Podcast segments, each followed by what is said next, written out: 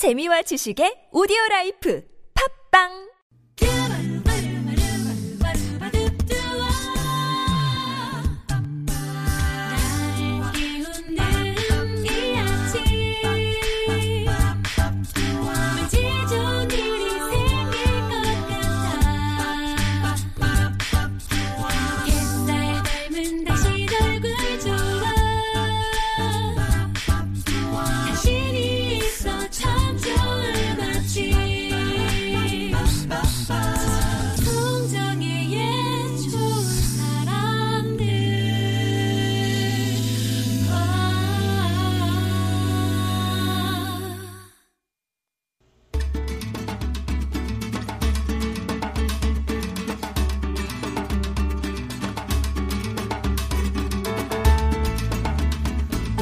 에코의 장미의 이름 서문에는 이런 글이 나옵니다. 이 세상 도처에서 쉴 곳을 찾되 책에 있는 구석방보다 나은 곳은 없다. 한 주를 시작하며 여러분 마음속에 쉴 곳을 선물합니다. 한청환의 책가방, 세종대학교 만화 애니메이션 학과 한창환 교수님 모셨습니다. 안녕하세요. 안녕하세요. 네, 우리의 안식처, 예, 책가방. 오늘은 어떤 책을 갖고 오셨을까요? 네, 움베르토 에코 얘기를 하셨는데 이 에코는 사실은 여러 나라 말을 잘하는 사람이었다고 합니다. 음. 기호학자고 장미의 이름은 그 기호학자가 쓴 몇 개 안 된 소설 중에 하나인데 어, 구석방에 있을 사람은 아니었던 것 같습니다. 네. 네. 그 제가 오늘 소개드릴 책은요. 5월이 돼서 지난주에도 말씀드렸지만 5월은 아, 함께 많은 세대가 어우를 수 있고 서로 이해하고 서로 추억하는 그런 달이다 말씀드렸는데요. 그러다 보니까 세대 간에 많은 대화를 시작해야 되는 달이 아닌가 싶습니다. 아버지와 아들, 엄마와 딸, 또 아버지와 딸, 엄마와 아들, 그리고 부모님, 이 세대가 함께 이야기할 수 있는 그런 시간이 좀 많이 필요한 게 아닌가. 요즘 더구나 부모들은 다 아이들을 생각할 때 학원 보내면 다 된다고 생각하니까. 본인들도 참 그렇게 다니고 싶지 않은 학원이었는데도 불구하고 그렇게도 하지 않으면 안 된다고 생각하다 보니까 집에서 아이들과의 대화가 그만큼 더 줄어들고 있지 않나 싶은 생각이 들고요. 저는 쭉 잘 커온 아이들 아니면 우리가 잘 컸다고 이야기하는 아이들 보면 어, 한번 어떤 방송사가 실험을 했는데 아침밥을 부모님들이 함께 많이 먹은 아이들이 네. 저녁밥을 함께 많이 먹은 아이들이 공부를 잘하더라. 뭐 이런 얘기를 합니다. 그럼 그런 얘기 들으면 도대체 부모는 어디까지 해야 되나라는 생각을 하게 되는데 함께 대화하면서 아이에게 공부를 왜 해야 되는지, 공부를 어떻게 해야 되는지를 직접적으로 얘기하는 게 아니라 대화 속에서 공부하는 방식을 가르쳐 주는 여러 가지 책들이 있습니다. 네, 반가운 책이 또 오늘 몇 권 나왔는데 오늘은 소개해 드릴 책이 어떻게 사고할 것인가라는 일본 작가 기타무라 료꼬의 사고 실험을 다룬 책입니다. 사고를 실험해요. 네, 생각하는 어. 걸 실험한다. 어, 어떤 사고 나는 걸 실험하는 게 아니라 네네네. 생각하는 실험. 네. 왜 우리가 생각해야 되는가? 왜 고민해야 되는가? 다시 말하면 공부를 하는 거를 생각할 때 이제 되게 부모님들은 잘 되라고 하는 거다. 나중에 편하게 살려고 하는 거다. 뭐 이렇게 쉽게 설명하시죠. 근데 공부를 해야 되는 가장 중요한 이유는 세상을 이해하려고 하는 거거든요. 네. 세상을 살 때 과연 어떤 일이 나 앞에 발생했을 때 그걸 정확히 판단해야 되고 선택해야 되고 또 그걸 다른 사람들 설명해야 되는 상황이 나- 나왔을 때 그거를 제대로 사는 어른으로서 할 수 있는 바로 그게 생각의 시작이고 생각의 진행이라고 생각이 드는데 요즘 아이들은 그 우리 아이도 그렇지만 뭘 선택을 잘 못해요.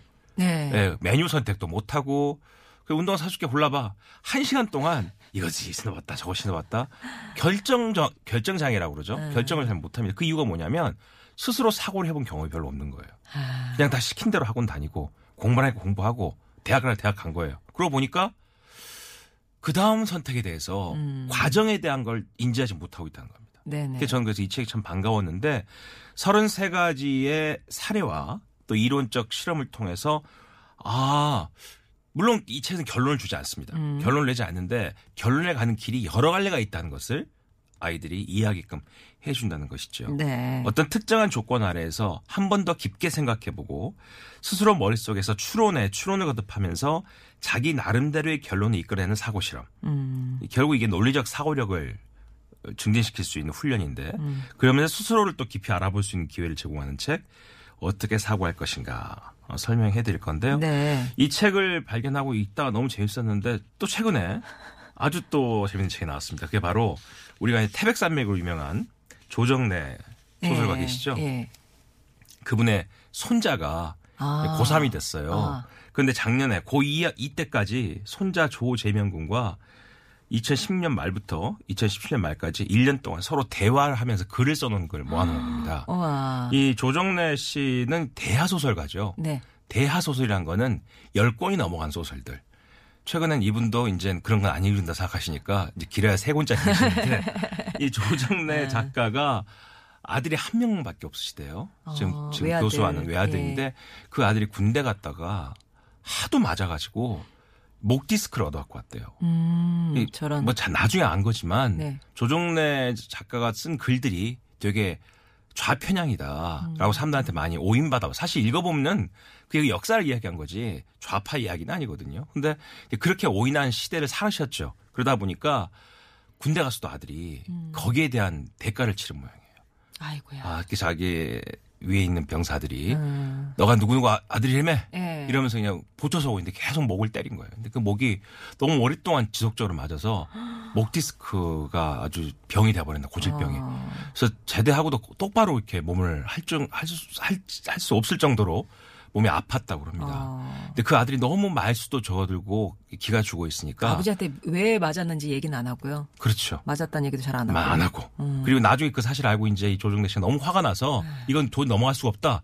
근데 아들 울면서 아버지를 말렸다는 거죠. 다 제대했고 그 문제를 얘기해도 좀 되는 것도 없다. 해결될 수도 없다.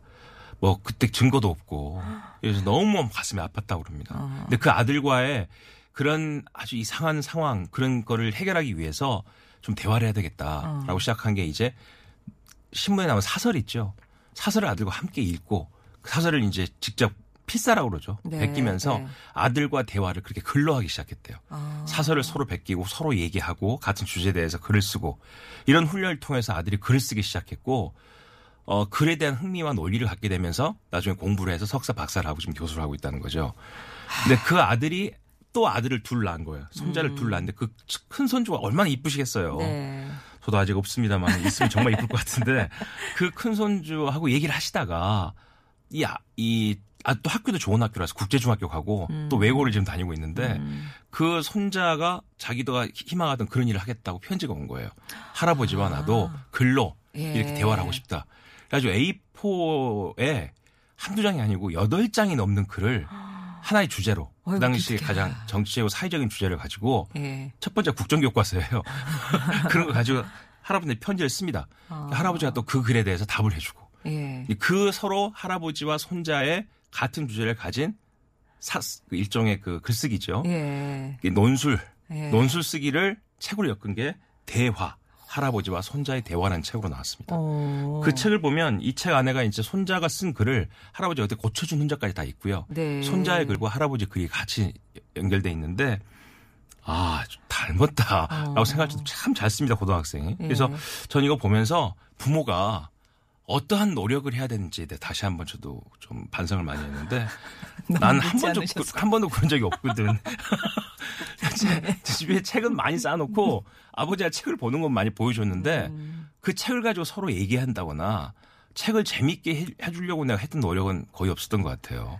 그냥 부모가 책을 많이 보면 따라 보겠지라고 생각만 했는데 이 조정래 씨 또 손자 조재명 군과 쓴이 할아버지 손자의 대화를 보니까 아 적극적으로 예. 글을 함께 쓴 노력도 필요하겠다. 제가 왜 오늘 책 속에 저는 이 말씀 드리냐면 오늘 기타무라 료꼬라는 어, 일본의 퍼즐 작가의 책 어떻게 사고할 것인가라는 책을 소개해드리면서 이 안에 33가지의 사고 실험이 나오는데 네. 어려운 실험이 아닙니다. 근데 그 실험을 아이들과 대화를 통해서 한 번씩 들려줄 필요는 있을 것 같아요. 아, 넌 이렇게 어떻게 생각하니? 어떻게 생각하니? 어. 그리고 그 어떻게 생각하는가에 대해서 애가 자기 생각을 좀 답할 수 있게끔 얘기를 해야 되겠어요. 요즘 애들 은 예. 답이 다 짧습니다. 아이고. 그렇잖아요. 속 터지죠. 속 터져요. 예. 한참 길게 설명했는데 음. 그런데 뭐 이렇고요. 어. 어떻게 어. 생각하니? 아니요. 뭐 이거 끝납니다. 이렇게 얘기가. 그러니까 뭐냐면 이미 자기는 생각할 필요가 없다고 생각하는 것 같아요. 어. 다 결정된 세상에 살고 있기 때문에 내가 굳이 엄마 아빠가 다 알아서 하는 대로 하는데 나한테 뭘 더 자세한 걸 원해요? 뭐 이러는 것 같아요. 음. 그런데 걔가 가장이 되고 걔가 사회인이 되고 걔가 어른이 됐을 때 아, 과연 그렇게 하면 안 되는데.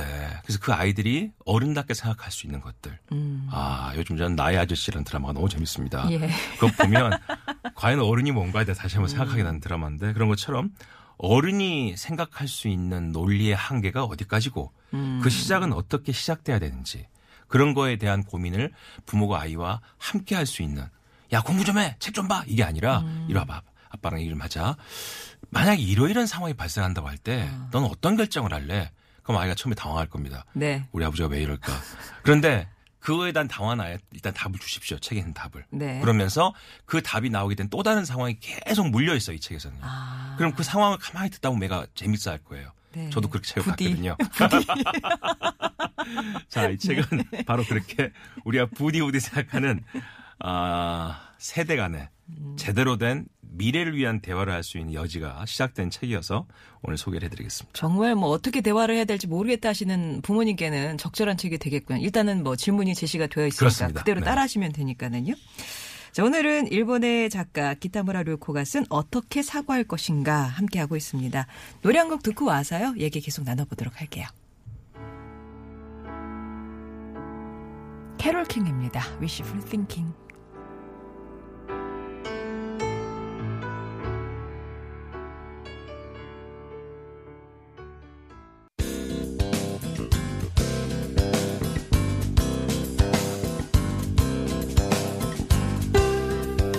월요일에 만나는 좋은 사람들 한정원의 책가방으로 함께하고 있습니다. 오늘 만나고 있는 책은요. 논리적 사고력을 단련하고 윤리관을 바로 세우고자 하는 보통 사람들을 위한 가장 간단한 사고 실험 입문서. 기타무라 료코 작가의 어떻게 사고할 것인가인데요. 그러면은 교수님은 여기 세, 33가지 실험이 등장한다고 하셨는데 네네네. 직접 해보신 게 있으신가요? 아, 내가 해야 될 실험은 생각 실험이죠. 그러니까 뭐 아드님과 이렇게 대화를 나눈다거나 우리 뭐 아직 또- 안 해봤습니다. 네. 음, 네. 이제 해봐야죠, 저도. 예. 뭐 이렇게 당혹스러운 질문을 네. 받으면 제가 좀, 아, 다른 분들이 이렇게 했으면 좋겠다고 생각을 해봤는데, 막상 제가 우리 애한테 쓸데없는 질문을 했군요. 아니야, 우리 예. 애한테 이런 질문을 하고 싶은데, 음. 이번에 대학에 들어간 우리 아들은 제주에서 가서 그런지 뭘 동아리를 8개를 들었습니다. 아. 8개를 들게 되면, 어, 환영이 8번, 네. MT 8번, 뭐 이런 게 아이고야. 많지 않습니까? 예. 중간고사 또 끝났으니까 또 중간고사 끝났다고 또 MT 8번. 이런 게 지금 계속 연결됐기 때문에 어울 보기 아주 힘듭니다. 그래서 제가 일단 예. 1학 1학기는 그래 놀아라. 어, 언제 그쵸. 듣겠니? 그럼요. 어, 풀어주는 바람에 음. 요거 좀 마무리되면 저도 이거 한번 해보도록 하겠습니다. 아드님이 참 사교적이네요. 자, 네. 네. 누구 닮았는지. 네, 음. 이따 가겠습니다. 자, 이 책을 보시면 이 저자가 사고 실험에 대해서 어떤 생각을 갖고 있는지 정리가 되어 있습니다. 읽어드리겠습니다.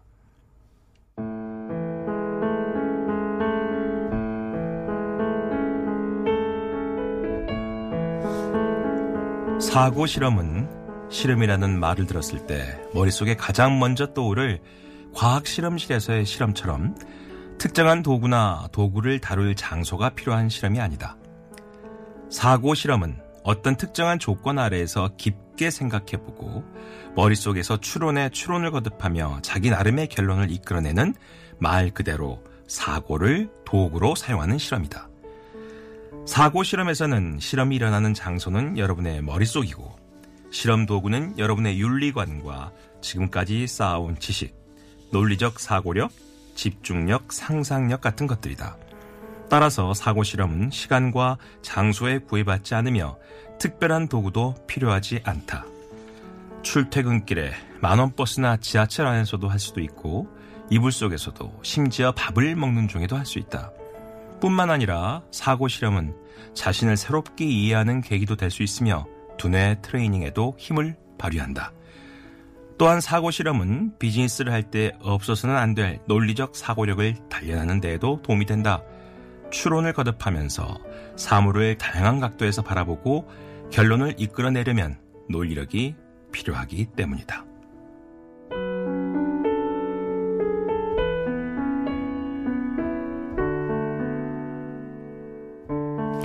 그러니까 우리가 그렇게 갖고 싶어하는 사고력과 논리력과 집중력을 얻을 수 있는데 그것도 간단하게 할 수 있다. 그렇죠. 예, 그런 거잖아요. 궁금해요, 진짜. 예를 이제 들어서 어떤 네. 실험들인지. 일단 부모님이 나 이제 뭐 본인의 후배들에게 이런 얘기를 하고 싶으실 때 본인 책을 또 보셔야 되겠죠. 이 네. 책을 보면 어렵지는 않습니다. 첫 번째 시험이 바로 마이클 샌델 교수의 정의란 무엇인가 음. 라는 책에 나오는 사례입니다. 제가 늘 말씀드리는데 대한민국 국민들이 정의가 얼마나 궁금했던지 정말 많이 사본 책이지만 네. 아무도 끝까지 본 사람 없다라는 그치 정의란 무엇인가 네. 란 나온 사고 실험의 첫 번째 사례죠. 아, 선로에 아주 그 많은 짐을 싣고 있는 광석차, 에, 뭐, 뭐랄까, 돌이 많이 들어가 있는 음. 거대한, 어, 기차가 누가 조종하지도 못하게 넣쳐버린 거예요. 그래서 그게 막 폭주하고 있습니다. 폭주하는 기찻길을 따라서 내려오고 있는데 그대로 가면 저 앞에 오는지도 모르고 일을 하고 있는 다섯 명의 인부가 철로에 있는 거예요. 근데 그걸 발견한 본인이 그 철도를 바꿀 수 있는 철도를 바- 방향을 바꿀 수 있는 스위치가 바로 눈앞에 있는 거예요. 아. 그러니까 그 길로 안 가고 다른 길로 턴 시킬 수 있는 네. 우회전 시킬 수 있는 스위치가 잘 손앞에 있습니다. 근데 보니까 그쪽 길에는 또 한 명의 인부가 일을 하고 있는 겁니다. 아. 자, 이럴 때 우리는 어. 요대로 가서 다섯 명을 죽는 걸 봐야 되는지 아니면 다섯 명을 살리기 위해서 스위치를 눌러서 광석차를 방향을 바꿔서 저 먼 곳에서 또 오는지도 모르고 일하고 한 명을 희생시킬 것인지 어. 과연 어떤 게 정의인가 네. 이게 마이크 샌데 교수의 정의의 네. 정의란 무엇인가 책에 처음에 나온 등장 사례거든요. 이걸 가지고 이제 우리가 고민을 시작합니다. 근데 모든 사람들이 이 사례를 딱 들으면 80에서 90% 사이의 모든 사람들이 음. 스위치를 눌러야 된다. 음. 스위치를 눌러서 이 광석차의 방향을 바꿔서 네. 다섯 명을 살리기 위해서 어쩔 수 없이 한 명은 희생해야 된다라고 어. 생각을 한답니다. 이 첫 번째 사고 실험입니다. 근데 두 번째 사고 실험은 뭐냐? 이런 상황이 아니고요. 이 폭주하는 광석차가 지나가는 기찻길 위에 다리가 있어요. 네. 사례가요. 네. 그 다리 위에 엄청나게 큰 어, 거구의 사내가 있는데 거구 사내가 저기서 막 밀려내는 광석차를 봐- 보고 있는 거예요. 어. 근데 그 거구의 사내를 거의 몸이 절반쯤 이 육교 밖으로 나가서 보고 있는데 이런 생각이 드는 거예요. 만약에 그 거구의 사내를 밀어서 그 거구의 사내가 철로 위에 떨어져서 응. 그 광석차를 막을 수 있다면 네. 다섯 명이 살 수 있다는 거예요. 네네. 그럼 당신들은 그 사람을 밀겠느냐? 어. 라는 질문을 한다는 거예요. 어. 그럼 대부분의 사람들은 못 밉니다. 미는 게 그건 마- 말도 안 되는 일이에요. 사- 사람을 아. 네. 죽이는 일인데 내가 왜 그걸 미느냐라고 전혀 반대 효과가 반대 결과가 나온다는 거죠. 어. 또 80에서 90%는 그건 어쩔 수 없다. 다섯 명 죽을 수밖에 없다 운명이 또 이렇게 어. 생각한다는 거. 근데 가만히 생각해 보면 똑같은 상황입니다. 5대 1. 똑같습니다. 네. 똑같은 5대 1이고 네. 스위치를 누르는 것과 그 사람을 미는 행위도 똑같습니다. 음. 근데 우리는 아까 같은 경우는 한 명이 어쩔 수 없다라고 스위치를 누르는데 손을 많이 들었던 사람들이 지금은 육교에서 그 사람을 밀지 못합니다. 음. 전혀 다른 상황이 되는 거죠. 음. 세 번째 실험은 또 뭐냐? 그 광석차가 내려온 철도가 아까는 좌로 우로만 바꿀 수 있다고 그랬잖아요. 근데 알고 보니까 이게 우로 한번 갔다가 다시 원래 철도를 만난다는 거예요. 음. 그럼 내가 만약에 이거 스위치를 눌러서 음. 그한 명의 인부가 희생을 됐잖아요. 근데 거기서 광석차가 안 멈춘 경우에는 다시 다섯 명한테도 갈 수가 있는 상황이 나올 수 있다는 거죠. 네. 그럼 어떡하겠느냐? 또 이런 상황이 발생합니다. 애들이 박차고 일어나겠는데요. 네. 아니겠는데요. 아, 그럴까요? 아, 네. 근데 저는 되게 이제 우리가 그 마이클 샌델 책을 읽으실 때 여러분들이 실수하시는 건 뭐냐면 그 첫 번째 사례만 들어도 머리가, 머리가 아픈 겁니다. 예. 아, 이것도 맞고 저것도 맞는데 뭐가 정이냐 생각할 때. 근데 아주 냉철하게 판단해 보면 스위치를 누를 수 있는 운명이 나한테 있겠냐라는 거죠. 다섯 명의 운명과 한 명의 운명을 두고 내가 누구를 선택할 것인가. 음. 그건 아닌 거거든 사실은요. 네. 예전에 일본 만화 중에 데스노트라는 만화가 있었습니다.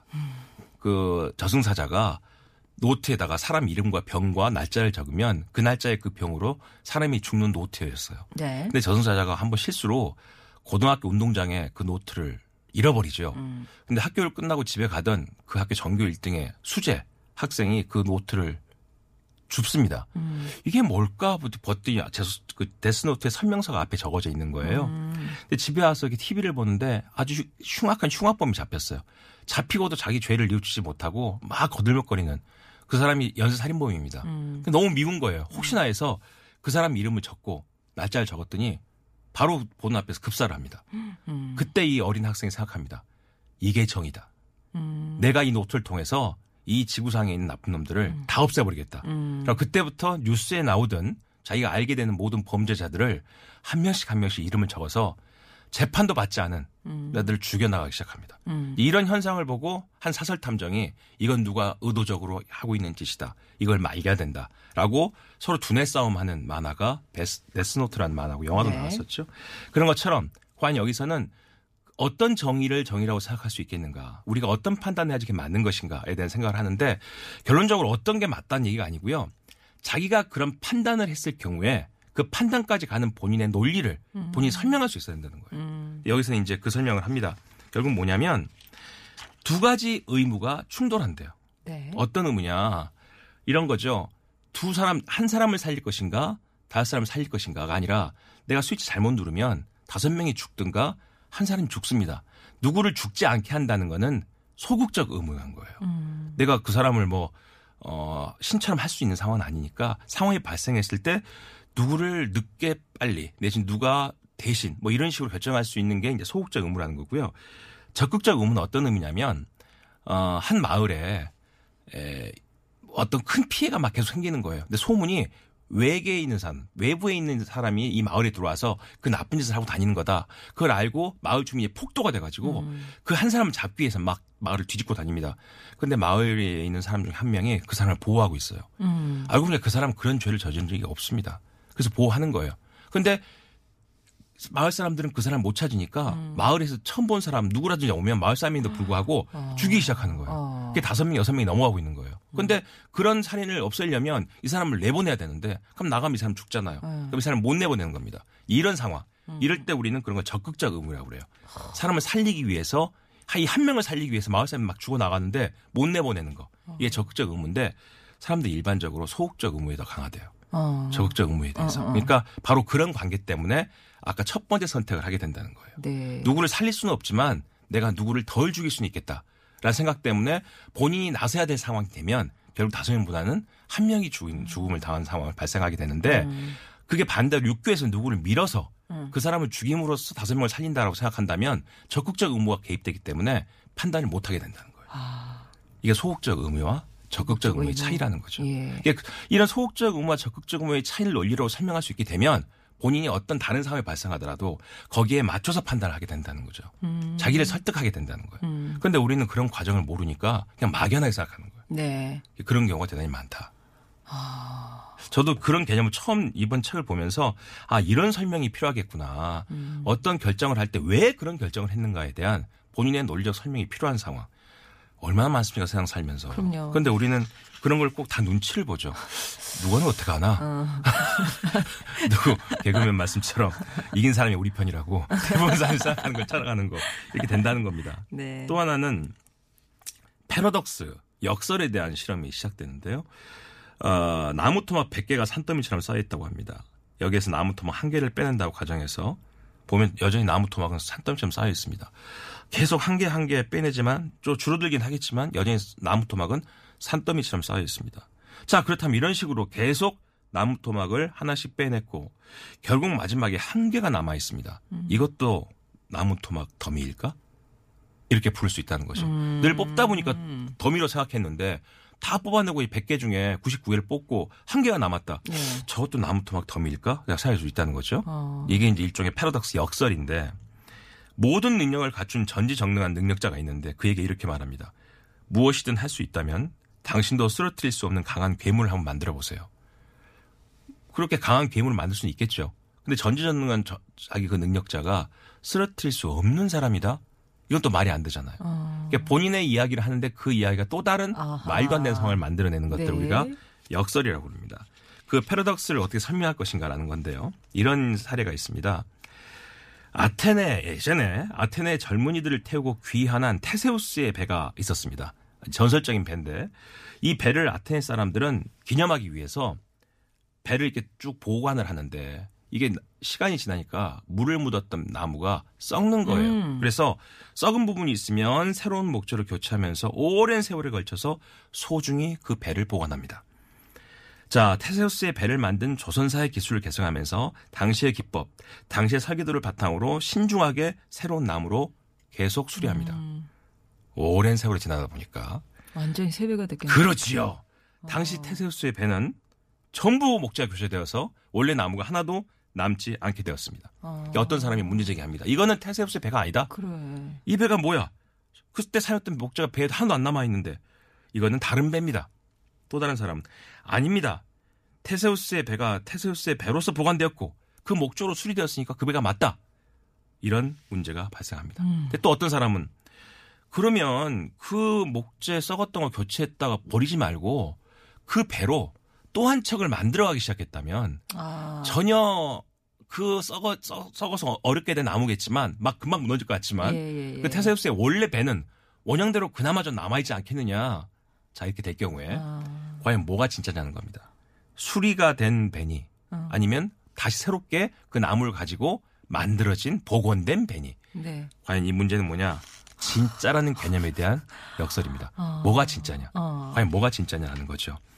자, 이렇게 된다면 수리된 테세우스의 배와 복원된 테세우스 배 중에서 진짜라는 판단을 어떤 이유로 해야 되겠는가라는 겁니다. 근데 이게 참 같다라는 기준을 어느 시점부터 할까가 중요한 게 되겠죠. 같다라는 기준. 서점에서 책을 샀어요. 근데 그 책은 제가 오늘 소개드린 책이 어떻게 사고할 것인가 책이잖아요. 음. 이 책을 갖고 왔다가 서점 가서 이거와 똑같은 책 주세요.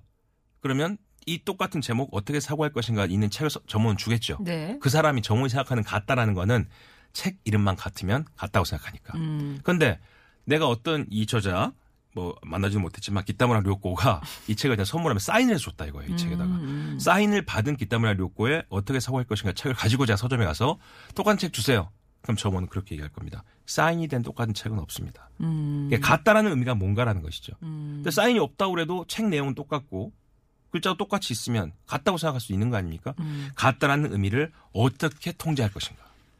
또 어느 시점을 통제할 것인가? 그게 또 다른 우리의 고민이다라는 것이죠. 네. 그걸 판단할 수 있는 여지를 이 책에서는 또 설명을 하고 있습니다. 이런 식으로 그 역설에서 이 역사 속에서 우리가 판단할 수 있는 역설이 어디까지이고 그게 역사를 또 어떻게 바꿔왔고 또 판단을 했는가에 대한 사례도 적어져 있습니다. 이런 식으로 사고 실험을 통해서 우리가 흔히 알고 있는 단어의 개념을 다시 한번 생각해보고 예.